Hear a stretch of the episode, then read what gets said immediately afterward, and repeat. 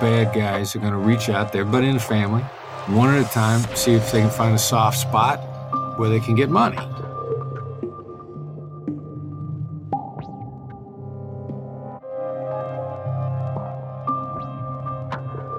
How do you prevent the people in Manila from taking over that role?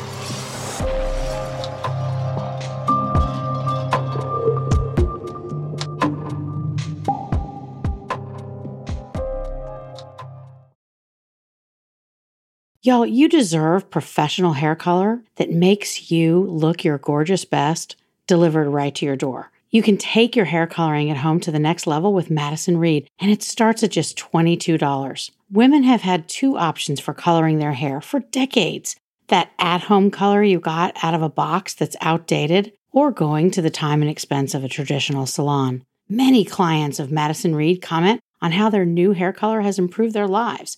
Women love their gorgeous, shiny, multi-dimensional, healthy-looking hair. This is game-changing color you can do at home, and you'll look like you just came out of the salon. Madison Reed color is unique because it's crafted by master colorists who blend nuances of light and dark, cool and warm tones, and they create over 55 gorgeous multi-dimensional shades. Find your perfect shade at madison-reed.com. Best case, worst case listeners get 10% off plus free shipping on their first color kit with code BESTCASE. That's code BESTCASE. Hello and welcome to Best Case, Worst Case. This is your host, Jim Clemente, retired FBI profiler, former New York City prosecutor, and writer producer on CBS's Criminal Minds. And with me today is my lovely co host. Hi, everybody. It's Francie Hakes, former state and federal prosecutor. Hi, Jim. How you doing? Good. How are you? Well, aren't you excited? Today we have a very special guest, a longtime friend and colleague of mine, and a friend of yours. Chris Voss. How Hey, are you. Chris? hey, happy to be. And by the way, on your on your resume, you left an important item off because I know you worked your way through college as an Elvis impersonator. Isn't that correct? I did once sing a uh, an Elvis song in karaoke. If that makes it No, Me that doesn't, working that doesn't my way count, through but I can tell we're going to like having Chris Voss. See, Chris, normally it's me. I'm, the same hair. but- I'm the only person who keeps Jim in line, so it's going to be great to have I get help? reinforcements. Yeah. Oh, I just realized this is a big mistake. Anyway, Excellent. Chris Voss, will you tell us what you did for a living when we first met? I'm the I was an FBI hostage negotiator. I was the FBI's lead international kidnapping negotiator, worked terrorism and stuff like that. Yeah, and how long did you do that? FBI agent for 24 years, hostage negotiator for 15, in charge of every kidnapping of every American overseas for about seven. So that sounds like a little bit of a stressful job. When It you say, Francie? It does sound like a lot of pressure. I'm curious about training. Is there training for something like that, or do you just sort of fall into it because you have a natural ability? You get there a little bit at a time. Uh, the negotiation unit, they would always keep an eye on every negotiator they ever trained. And then they would see how self initiated you were and what you did with it. And then, you know, they'd bring you along. So it's, it is training and it is very much, they keep a watchful eye on you. And then as you get better, they try to draw, they try to draw you more in. And then at some point in time, we began to invent it on our own. Well, it's a story for another time, but we should tell the audience that we actually first met in a karaoke bar in Manila, right? Yeah, yeah, well, and you were dressed as Elvis. there you go. Does sound like a great Something story. like that. But let's get serious now. The fact is that we worked together in CIRG, the Critical Incident Response Group, for a number of years, but we never saw each other. We were both on the road doing Always our own road, yeah. things, and we did run into each other in a karaoke bar in Manila, Bar in which Manila. was kind of crazy. But why don't we start with you telling us what kind of case you're going to talk about? Is it a best case or a worst case? Best case, best one of my favorites. Yeah, it was awesome. Okay, great. And what kind of case was it? Well, kidnapping. Okay, good. Uh, That's a good start. kidnapping in the Philippines. One of Okay. my favorite places on the planet. All right. Well, apparently you go there a lot. I mean, and hang out in karaoke bars because that's where I met you. But the fact is that we'd like you to tell us what you were doing, what was going on in your life at the time that this case came to you. Well, I'm, I'm running all our kidnap response operations, the negotiation strategy. The FBI uh, became the U.S. government's designated expert on negotiation strategy in kidnapping cases, as opposed to what we would call an illegal detention, which is like uh, somebody's hiking near Iran and the Iranian government's grab them. Mm-hmm. You know, that's an arrest. That's not a kidnapping. So kidnappings are, are, criminals and terrorists. They're not governments, not the government of Iran, not the government of North Korea. I didn't, I didn't get in the middle of any of those. Okay. So what was going on on this particular day? Do you remember what you were doing when this case came in? Yeah, I'm, I'm at my office in uh, in CIRG, uh, Critical Incident Response Group that you and I talked about just a moment ago. It's it was down at the time in a, in a covert location, so to speak uh, which the post office knew about, which didn't make it so covert. Yeah. But I'm in my office. You know, it's a typical. I don't remember exactly what day of the week it is, but you know, it's a 13-hour time difference between U.S. and Manila. Where the, so, something goes down late in the afternoon, I'm going to find out fairly early in the day that uh, some American has has gotten grabbed and put themselves in an unfortunate position to uh, be in a lot of trouble. I'm curious, Chris. Is there a difference between a hostage situation and a kidnapping with respect to what you did? There could be, depending upon what type of, like, um, mine was kidnapping with demands, uh, which is going to be a ransom or politics or both. And all political demands ultimately devolve into money because bad guys, even terrorists, even Al Qaeda, you know, they figure out how much money they can make and suddenly they become businessmen they lose their altruism very quickly, if you will, once you start dangling money in front of them, which is why most of them are hiding their money in various international banks around the world. But I can just imagine our listeners are wondering why you were in Manila, in the Philippines. Why was the FBI even there? What was the mission? All right, a good question. All right, so I wasn't there, but we have an office in Manila. And oh, by the way, um, to get back to the distinguishing the type of kidnapping, like we didn't work child abductions there's not a demand. They're, they're, not trying to get money. They're trying not to move political action. So you know that that the child abduction sort of thing is much more in, in uh, Jim and you guys' uh, wheelhouse than in mine. Right. Not that I couldn't do it better, but uh, it's nice to believe that anyway. Um, so, Chris, what did you first learn about this case? I had a great relationship with the State Department, which really made FBI headquarters really mad because there were key guys at State Department's counterterrorism division, mostly retired military guys, as opposed to lifelong State Department employees. What does that mean? What that means is these guys like getting stuff done. And we had a great relationship. And so they would often find out before the FBI did that an American got kidnapped. And they'd call me because they knew I was in charge of deploying the strategy and resources to get somebody out.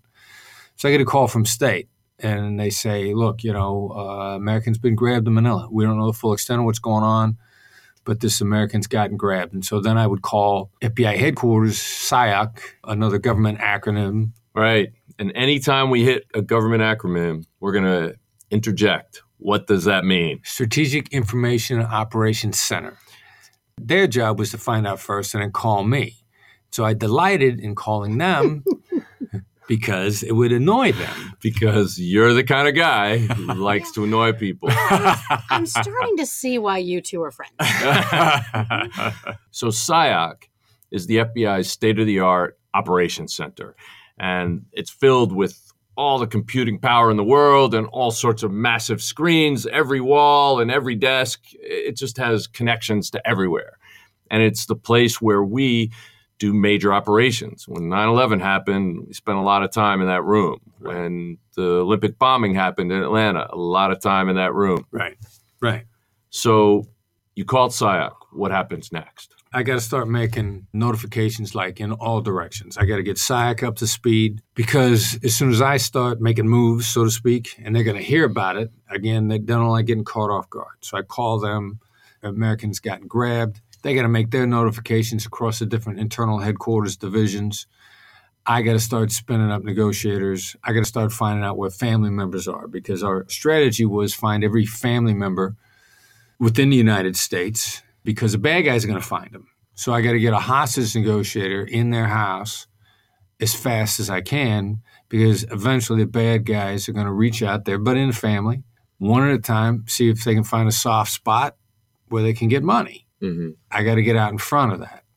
Then like on TV, Tom Cruise in his movies, you know, he gets from Washington D.C. to Singapore in six seconds. yeah, very convenient how he can travel at the speed of light. Right, exactly. The the reality is, it probably is going to take four days to get anybody into any country Mm-hmm. because we got to clear all the red tape. So we got to get the red tape started. Whatever country the kidnapping's in, we have to be the the guy that's running the FBI office. Got to go to the ambassador, get permission from the ambassador to invite more FBI people into the country. Mm. And they're always very conscious of footprint and disruption. And so the and bureaucratic the U.S. tape- ambassador you're talking about. U.S. ambassador. Yeah, the U.S. ambassador is in charge of everything every American government employee does in another country, whether you're with the State Department or not. The ambassador is a guy who ultimately gives you permission to do and not do things. We got a million different directions. We got to move really fast because we can't get behind the, the curve. Well, and so these are all things that are going on behind the scenes, but at this early stage, what did you know about the person who was kidnapped or who might have kidnapped them? Did you have any information? Yeah, we started gathering information um, right away on the victim and his families. And as one of my Italian brothers who was on a negotiation team in New York, he always had a way of saying things. He used to say that our victim said, "We got the UN of victims here," because he was Canadian-born, Chinese ethnicity, American citizen. Are you making fun of the New York accent there and that little thing there? I just wondered. Did I do a bad job? Is that- is Forget that it? about it. Come Forget on. it. How you doing? How you doing? I'm feeling very outnumbered at this moment. good because uh, yes, we're we're both New Yorkers at heart. Yeah. So first of all, I really love that our victim is a New York-based guy because if we can keep the point of contact on negotiation in New York, I can stand up the team in New York around our negotiator. I got a, the team in New York was a team that I helped build. They're solid people. They will do what I ask them to do and worry about whether or not anybody cares about that later on. Because we're going to move faster than the bureaucracy is ever going to move. This kidnapping is going to move faster than any part of the bureaucracy. We got to get out in front of it. And I start standing up the team in New York. The girlfriend of the victim's in New York. Most of his family's in Manila. I can't get an entire team around everybody in the family in Manila. If we can keep the center of gravity of this case in New York, I get complete control. But how can you do that? Yeah, bad guy's are going to talk to whoever is going to give him the money or they think is going to give him the money. So what we got to do is I need the most coachable person to be our great intermediary. We're going to coach behind the scenes. There's great power in hiding your position. It's- a- Any great CEO is not going to go to the table. They're going to send emissaries on their behalf. And we're following the same rule. We're going to try to keep our decision makers away from the table. Okay, so how do you know that the kidnappers will have the ability to contact somebody in New York versus people that are right there in Manila? Well, they're going to start dialing for dollars, as we say. And so they're going to start reaching out to multiple points of contact. Now, in the opening moment, they've already started to contact a girlfriend in New York, which I don't have a thousand percent of that information. We very shortly find out that she's already in receipt of emails from the bad guy because he's trying to figure out what's the weakest link, what's the nearest point of contact. And girlfriend is probably most likely to go to right away because the victim is going to, the heartstrings are going to get pulled there first. Mom's coming second, but first they're probably going to look for the girlfriend. One one of the things that's so interesting and scary about this is that you all are truly behind the eight ball. That is, they grab the person, the kidnapping victim that they're going to want to ransom, and they probably fairly shortly after that make contact. When you're just spinning up, you've Right. got to find Right. those family or related points of contact. And so you're way behind the kidnappers already, as you said. The girlfriend had already gotten email. So what do you do when you walk into the girlfriends or make contact with a girlfriend and there's already been communication? Well, uh, we kind of expect that has happened. We need to drive sort of a negotiation wedge, if you will, into this scenario. Again, it's like any other negotiation. You, you want to drop something in that disrupts the pattern at the moment, but you don't want the other side to know what you've done. We'd always do that one or two ways with a couple of steps. First step is make them like Pavlov's dog. Kidnappers lust for money, lust for it. So to get them to drop their guard, the first thing you got to say to them is simply like, "You're gonna get your money," and then they relax. And as soon as we get them to relax, their guard has come down, and now we can start dropping other strategic tactics in to lengthen things out and begin to create a little disorder on the other side, but they don't have it traceable to us. They don't And- know we're doing it to them. And do you tell the kidnappers at this point that you're involved, or you're using the girlfriend and just telling her how to respond, or taking over her devices and pretending you're her? How does that work? Um, we never tell the bad guys we're there. They're going to assume somebody might be, and they'll do a lot of testing throughout the process. And no matter how close they get, we just look, we never admit we're there. They suspect it, we never confirm it. They can right now say, I know somebody's there helping you. We've already coached the victim up on a response or what to say. And we do a lot of coaching, lots and lots and lots of coaching, lots of prep in the moment. And we can get people through. So, in order not to invalidate that entire methodology, we won't ask you how you coach them, what you say to them, so that you can still use those practices. But we would like to know in this particular case, how did it proceed? Well, now you know she's been in contact. You want to make her the center of gravity on the case. How do you prevent the people in Manila from taking over that role? Well, that's exactly what happened. I stood a team up around the girlfriend in New York and we're rocking and rolling. And but actually the best person, as it turns out, to be our point of contact is the brother, and he's in Manila, and the entire family's in Manila. So I tried really hard to keep the center of gravity in New York, but it was shifting to Manila. There was nothing I could do about it. And were they visiting Manila or did they live there? They didn't all live there. The family had gotten together there. It was a little bit of a family gathering. And so they were there for this family gathering. So, can you just back up a little bit and tell us how they accomplished this kidnapping? Because if I'm traveling to Manila or any any other country, I want to know how to avoid being kidnapped. All right, yeah, well, this is a real easy one to avoid because the kidnapper was a cab driver. So those are easy people to avoid, right? Well, sort Well, not of. when you get land in the airport and trust the cab driver to take There you, you to the go. hotel. So Yeah, what happened? Uh, Kid, the only lone kidnapper we ever worked, ever.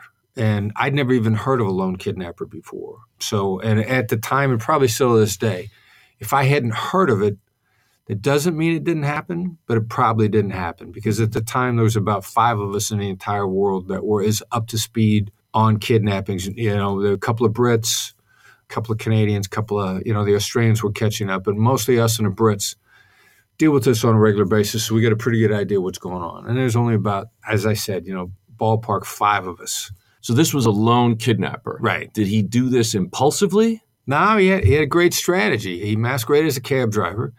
He kept a bottle of ether under his seat.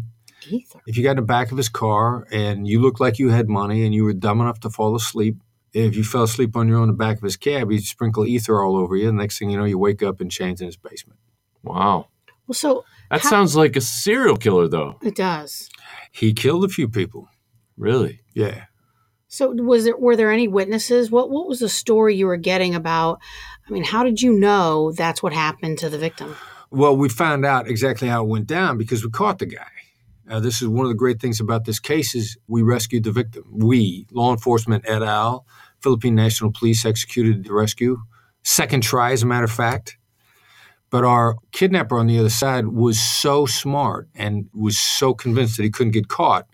He started providing proof of life right away. He, he made contact through the internet. A lot of stuff was eminently traceable. The first, he ran a antenna to the roof of a building that was three blocks away from where he was actually holding the hostage. So the first time the Philippine National Police say, you know, we triangulated the antenna, we know where this guy is, we're going to go out, we're going to do a rescue, and which the family was in favor of. I was a little worried about, but because of the antenna at another location, they missed so far that the kidnapper got back on a phone the next morning and said, they expected him to be screaming because they knew they hit a dry hole. He gets on the phone and says, So have you got my money together? And they're like shocked.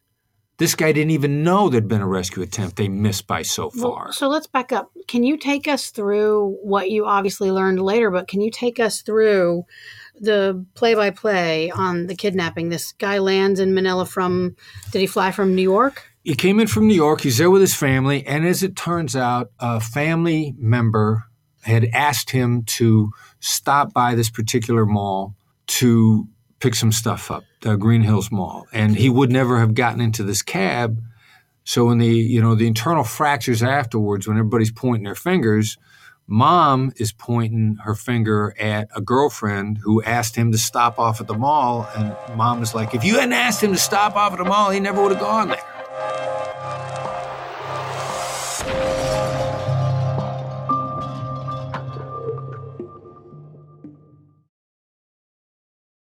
Chris, can you tell us how this kidnapping started? I mean, you said that there was a cab driver involved, or the, the kidnapper was a fake cab driver.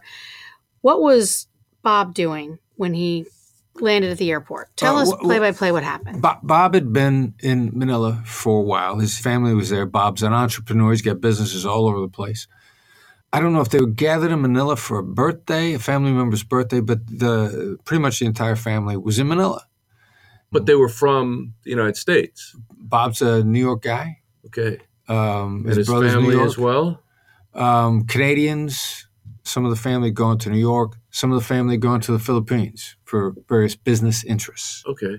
So they were kind of living back and forth between the United States, Canada, and the Philippines. Yes, correct. Okay, great. I'm willing to admit that. So he gets off a plane, he gets into a cab. What kind of cab? Just typical street yellow cab. You Wow. know, um, a typical cab that you might pick up at any mall or at any hotel. You know, they get they get cabs running all over the place in the Philippines, pretty much like in the U.S. Some are some are designated. You know, they have colors to know that they're normal cabs, and they pick up at all the all the known locations. Okay, so he gets in what seems like a regular cab. And what happens to him? And so he makes his green, you know, he's getting ready to make his Greenhills Mall run, but he's tired. So he falls asleep. And he's a guy who looks like he's got money and he's a, a successful entrepreneur. So, relatively speaking, if you're an American and you're even a poor American in the Philippines, is a, got a lot of money Mm, because Philippines, by and large, is, you know, it's a developing world. They don't make a lot of money there. right. So the bad guy sees a prospect, sprinkles him with ether. The guy wakes up in his basement in, uh, of one of his houses in chains. Bad guy takes some photos of him, finds out from him email address of the girlfriend, starts shooting out photos of him that he's got him. Right. Now here's the problem. The problem is that we had just changed our proof of life strategy in our hostage negotiations based on a case that I'd worked also in the Philippines about a year earlier, where we'd never gotten proof of life. And I didn't push for proof of life because we knew the hostages were alive. A lot of people think, well, if you know they're alive, what do you need proof of life for? And that's a valid question in some ways because you don't want to ask for proof of life because you're going to trigger a reciprocity debt. Like any negotiations, you want to be careful of triggering debts and then not being able to make good on those debts, reciprocity, because now you got bad faith. So, in other words, they give you proof of life, you have to give them something. If I ask you for proof of life and you give it to me, I owe you. Okay. So in this case, you got proof of life sent without even asking. So you which don't is owe a problem. them There's, anything. there's two problems because now we change the proof of life strategy to create other opportunities. okay. This is a brand new strategy that I was planning on trying out because of the previous case. I, I had rethought our entire approach. And I was sure I was on the right track. And I worked with some smart people. And as I was changing the strategy entirely, I, I would say to the guys that I was working with, like, you know, am I high here? Am I on, you know, am, am I off track? Because it's going to be a radical change. And everybody that was there with me the whole time was like, no, you, this is, we're going to do this. You're on the right track. We got to try this out. Now, unfortunately, you're trying out a new strategy when somebody's life is on the line. Yeah, that You know, sounds a little bit Risky. risky. It's a little Chris. risky, which is why, first of all, I'd heard a kidnapper use it in another case. It was an epiphany when I heard a bad guy do it. And the key to all these strategies was we need to get the people we're coaching to say the things that they would have said anyway if we weren't there. Mhm. Which of those are strategically smart, which are stupid? And then stick to the ones that are strategically smart. That's how you get your advantage. The bad guys never know you're there if you stick to the questions a family member would ask if they didn't know any better. Okay, so are you in a position to reveal this new strategy to us, or is this the no, new strategy? No, it's it's fine. We used proof of life in most international kidnappings or kidnappings in general, which a lot of people think is a very weak form, is your security question, you know, or your bank question. You know, what was the name of your first dog? What high school did you go to? um, it gets answered because it's a what question. The other side feels in control when you ask them a what question. It's, it's a deferential approach. But it, in fact, is a one word answer mm-hmm. that only you will know. I mean, uh, in a, a, movie Man on Fire with Denzel Washington, he used, he used the same strategy. He said, She got a bear. What's the little girl call her bear? It's a what question. Mm-hmm. It's a one word answer. It's easy for the bad guys to get the answer. That's the problem. They can get the answer and they can give it back too easily. They don't have to stop and think about it. They turn to her, What's the name of your bear? She answers. They, it's a one word answer, so they're not going to screw it up. They can pass it through two or three people to get it back into the negotiations. It's no heavy lifting for them. That's problem number one. Why is that a problem? Because if you give them heavy lifting, they have to go through a lot of effort. What that does is it coordinates the entire team, and you've now forced collaboration among the team on the other side, they don't know you forced the collaboration. You forced them to talk with each other. And they didn't know that you'd force them to do that. And there's a tremendous advantage to that because now they are all united instead of being disarrayed. And now you got a united, you begin to lead their entire team in a specific direction, but they have to be united first. Seems like you'd want the opposite. It seems like you'd want their team, the kidnapping team, to be in disarray so that you could take advantage of it. Great thought. And that's exactly what happened in the case that went bad where hostages got killed. Because when they're in disarray, their point of contact, their negotiator might agree to a ransom when in fact the rest of them haven't because they're in disarray. And that's exactly what happened in a previous case with an Al Qaeda related group in the Philippines. Their spokesperson thought they had a deal, and they had the guy who was holding the hostages didn't like the deal. So, since they weren't organized, when the ransom payment went down range, the guy holding the hostages said, I'm not letting them go. And he didn't. Their point of contact is embarrassed, and now he's out. He's done. And they still got the hostages, the money's gone. And now that their entire group is in a shambles, how are you going to get them organized to ever let the hostages go? Okay, so that makes sense. So apparently you've gotten proof of life in this case for Bob and Well, and that's the problem because we didn't he got it without us making him coordinate to get it. I felt we were on the right path, but I needed to get it out of him instead of having him give it to us. So right. now actually in a, in a weird way we're now another step behind the, the curve here and I don't know what to do. Well, that sounds like a gripping moment at which we will break and when we come back, we're going to find out what you did to undo the damage they did by doing something that you would normally ask them for. kind of crazy. Kind of crazy. So, Chris, before we go, though, I would like to get any references or recommendations you might have that our listeners could read about this topic. And read while they're waiting for the conclusion of Chris's discussion and case.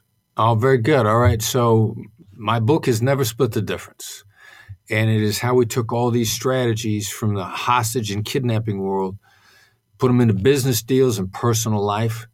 So you can put the same kind of emotional intelligence into your business deals, into your personal life, and make great deals and actually let people leave them happy. Awesome. And aren't you going to launch a podcast shortly? Well, and along these lines, we're going to start talking about these very strategies where I'm going to launch a podcast called The Third Degree, where we bring people who've made deals in and had deals made with them. And I'm going to give them the third degree on how did this person make this great deal with you? What did they do to get you to make this deal that you didn't expect to make? Got it. Sounds interesting. So you're going to apply those tenets that you learned saving people's lives as an FBI hostage negotiator to business deals and try to see how they work together how or at odds work, with each other? How you can work the same magic. Wow, awesome. Oh, magic in negotiating. I think I need a little bit of assistance with my partner in crime here, Chris. So let's talk after. you do that. okay, well, we want to thank you for listening to this episode of Best Case, Worst Case, and we'll have Chris back on for his dramatic conclusion of this international kidnapping case. Till next time, signing off.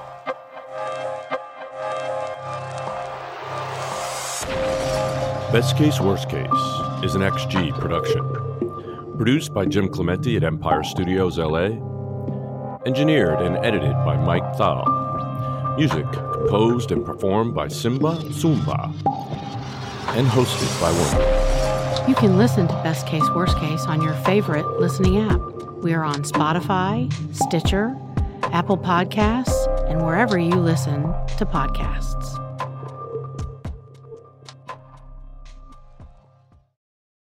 If you want to do something about child sexual abuse, Darkness to Light can help. Did you know that more than 90% of the time children are sexually abused by someone they know? Jim, this isn't about stranger danger. It's about learning the true risks. Darkness to Light's training can help prevent, recognize, and react to child sexual abuse in your community. When you make the decision to get involved, kids can be protected. It starts with you. Visit www.d2l.org to take the training and learn more. That's D, the number two, L dot org.